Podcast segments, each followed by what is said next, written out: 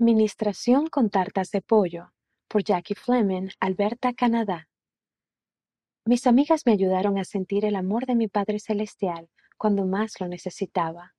Cuando mi madre murió inesperadamente a los 61 años, me ofusqué completamente. Ella era mi fuente de amor, amabilidad, apoyo, fuerza y sentido del humor.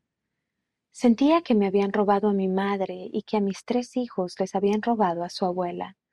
Incluso me enojé con el Padre Celestial. ¿Cómo había podido hacernos eso?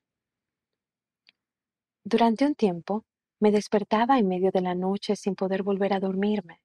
Una madrugada me desperté a las tres, con la esperanza de distraerme y no tener que pensar en una vida sin mi madre, Navegué por el teléfono y encontré un video de cocina en el suministro de noticias. Era comida reconfortante en todo su esplendor, tarta de pollo. Pensé en lo increíble que sería tener una tarta de pollo, pero no me sentía capaz de preparar ninguna comida para mi familia, aparte de echar leche en un cuenco de cereales. Por ahora, tendría que prescindir de cualquier comida reconfortante, o al menos eso pensaba. En dos días consecutivos, dos amigas me trajeron tartas de pollo. Me emocioné y lloré.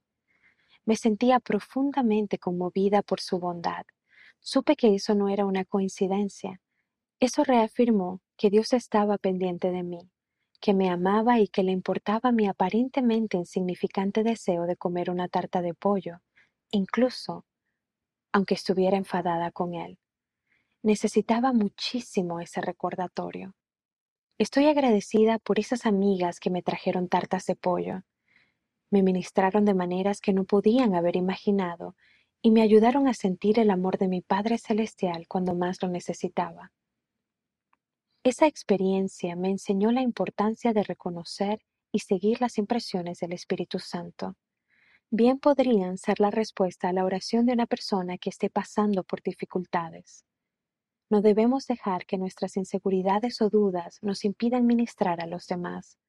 Ruego que siempre nos esforcemos por ser un instrumento en las manos del Señor y compartamos su amor con los demás.